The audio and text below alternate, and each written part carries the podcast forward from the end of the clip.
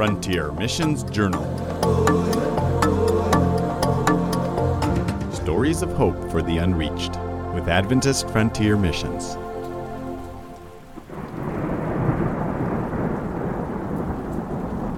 The Forbidden Valley by missionary John Holbrook as narrated by David George.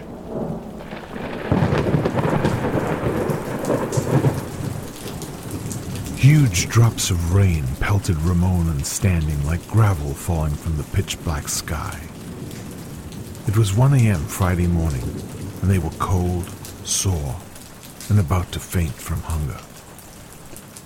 One more river crossing and it will all be over, Ramon mumbled to himself as he and his companion groped their way along the trail in the inky darkness. A few minutes later, Ramon finally stumbled up the ladder to his house and collapsed onto the floor. As he lay there, his mind drifted back to the events of the past two days.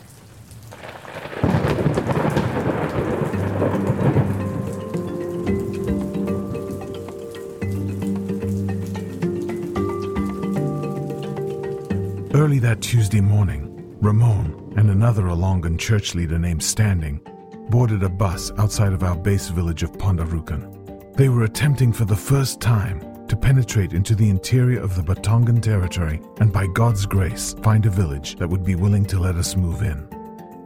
Satan had been fighting hard to keep this trip from happening, but Ramon and Standing would not be stopped.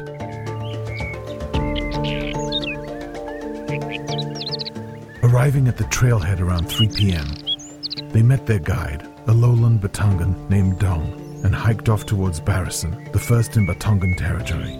Barrison is only about a half an hour from the end of the road, so they made it easily by dark and spent the night there in an old school building. This lowland Batongan village has had quite a bit of contact with the outside. The village boasts a one room school, and everyone wears clothes. The next morning, they set off again. A huge, almost impenetrable mountain range separates the lowlands from the interior. Their first objective was to get over this range, so they started climbing the trail. I use the word trail very loosely. Trails in the interior of Mindoro are nothing like trails in the States. They are more like deer tracks, faint, unmarked, constantly changing mazes. About an hour in, the trail disappeared into a thicket of brush. Something made the men decide to cut to one side and go around instead of pushing straight through. When they reconnected to the trail, they got a shock. A cross of sticks was stuck into the path, one arm pointing towards the thicket they had just skirted. It was the sign of a wild pig trap. If they had followed the trail into the thicket, Dong leading the way would likely have been impaled by a spring loaded bamboo spear. God was watching out for them. Noon came and went without any sign of life. They were steadily pushing higher and deeper into the interior and had expected to find some Batangan villages by now. Suddenly, Dong motioned for them to stop and be silent. A Highland Batongan was coming up the trail. Seeing movement, the man stopped, ready to run, but Dong called out in Batongan, Friend, don't be afraid. We're Batongan too. Tentatively, the old man approached. Talking soothingly to him, Dong learned he was the chief of a nearby Batongan village. When Dong asked if they could visit his village, the man sidestepped the question.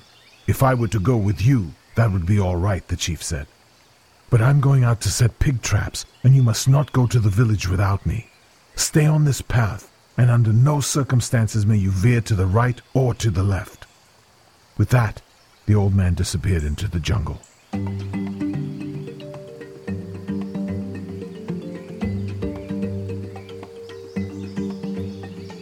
Undismayed, the three pushed on.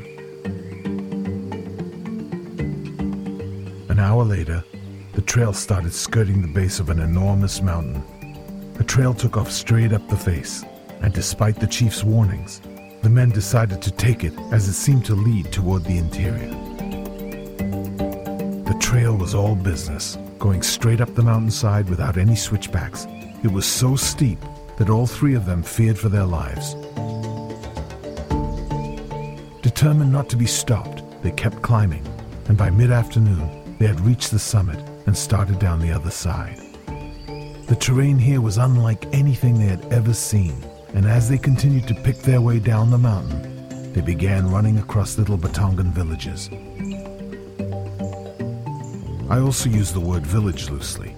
Most Highland Batongan villages consist of one or two houses with a couple of closely related families living in them.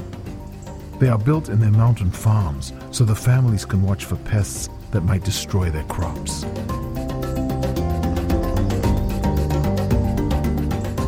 Every time the men approached one of these villages, while they were still half a mile or so off, the Batongan would start crying out in fear, asking who was coming. Children and adults alike would jump out of their houses and run for the bush. All three men wore nothing but G strings and had purposefully darkened their skin with soot from a cooking pot to appear more like the Batongan. But the people were still terrified. I have never fully understood this phenomenon. The Batongan rightfully boast of having the greatest satanic power of any of the tribes on the island, and they claim to have need of nothing. At the same time, they live in a terror like I've never seen before. This paradox is common among animists, but it seems to be extreme with the Batongan. You don't have to be white to strike terror in them. You don't even have to be from another tribe. Anyone not from their immediate clan they consider a threat. I have heard stories of Batongan becoming so frightened by the appearance of a stranger that they hung themselves rather than suffer whatever evil he might bring. The tribe has two leaders who supposedly govern them, one in the north and one in the south. But in reality, these men serve only to make sure outsiders don't come into the highlands. They are well paid for their trouble and are kept honest by the threat of an immediate horrible death by sorcery if they fail in their task. The true governing power, though, rests in the elders or chiefs in the individual villages. Permission to enter or have any dealings with a village has to come from them. This extreme behavior is only part of the difficulties John faces as he struggles to reach the Batongan with the gospel. Fighting disease, superstition, fear, extreme heat, lack of water, and medicine, and other hardships have taken their toll on John. Yet he marches on. This is his call to missions. And if Christ must suffer, he counts it as little for him to also suffer. John feels he is the bridge that God has called to save the Batongan people, and you can help. Add John Holbrook to your prayer list. The devil holds this people in a tight grip and does not want to let them go. Your vigilant prayers and appeals to God are needed. And if you would like to support the Batongan Project, please look up John Holbrook online at afmonline.org. Find John's name in the list of missionaries. Let's continue with our story.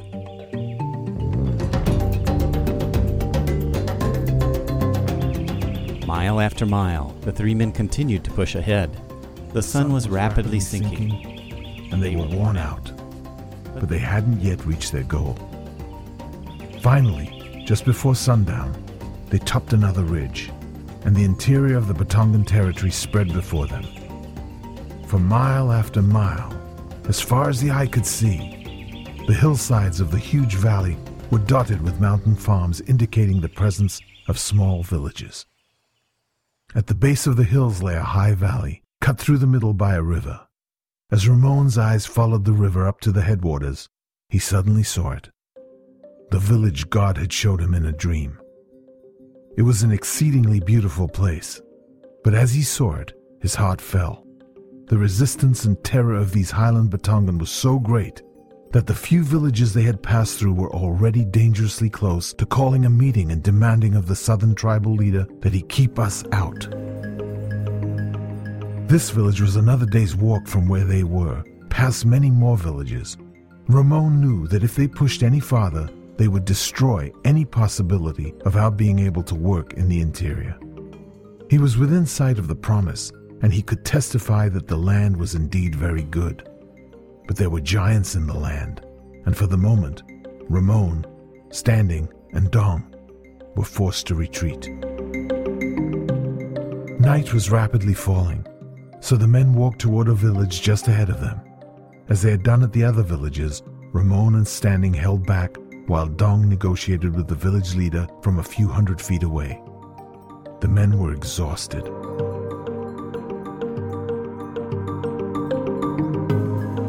Had been climbing mountains all day. They were drenched with rain. They hadn't eaten since that morning. And they had been fighting off leeches by the handful ever since cresting the high mountain. Dong begged that they be allowed to stay the night, but the terrified chief refused. Hoping for a compromise, Dong asked if they could just sleep on the ground in the mountain farm a few hundred feet from the house. But still the chief refused. Discouraged and faint, they turned back. As darkness fell, the men selected a campsite and laid broad banana leaves on the ground, hoping to keep the leeches away. There was nothing but damp scrub wood to cook with, but they managed to coax enough of a fire out of it to make supper. And then they fell into an exhausted sleep. As they slept, God gave Ramon a dream. He had actually seen two places that day that he recognized from previous dreams. The first one had been on the slopes of the first mountain range earlier that morning, still well within the range of the lowlands. The other one had been the village at the headwaters of the huge valley. As if to confirm that this second place was the one he intended for our work, God briefly showed Ramon this village. Ramon strained to see how God intended for us to get across the obstacles in our way but the scene vanished from his sight. As Ramon awoke the next morning and rolled over, he noticed a large puddle of blood on Dong's sheet and quickly woke him. During the night, a leech had found its way to Dong, drunk its fill, and then inched off, leaving the wound bleeding onto the sheet. The men had another long day ahead of them. So, picking the persistent leeches out of their rice, they gulped down a quick breakfast and then began their hike homeward. Late that afternoon, as if Satan were trying to give them proof of his absolute sway in these mountains, the men had one last encounter with a Highland Batongan. A man appeared on the trail ahead of them. As he approached, he spoke to them in a voice that boomed like thunder through the jungle. As he passed them, Ramon looked back at him and saw four perfectly spaced bumps on his back. Ramon knew what these bumps meant. Satan had granted this man supernatural powers and protection from knives, bullets, fire, and all other man made weapons. The war between God and Satan is very real in these mountains. We were all sobered by what we discovered on this expedition. Not that we question in the least that we will make it into the interior, and that the gospel will prevail. Victory is sure. But as Ramon, Standing and I realized, as we talked that Friday morning, after they had gotten a few hours of sleep, the road to victory is going to be rougher than we ever imagined. Right now, we are looking at setting up residence in Barrison. If the village elder lets us come in, I will begin learning the Batongan language and culture there while making frequent trips up into the mountains. We will push in a little at a time, giving the people an opportunity to get used to us and build a degree of trust. If we can develop enough trust in a Highland village, I'll move there and keep pushing deeper while continuing to learn the Batongan language and culture. The enemy seems to have an inordinately strong grip on these people. I am puzzled as to why he is holding on to them so much more tightly than to any tribe on the island. To us, it is a sure sign that there is something important waiting in that valley, deep in the mountains. Those people must be reached with the gospel. God will not let Satan win this war, and so, until the day of victory, we fight on.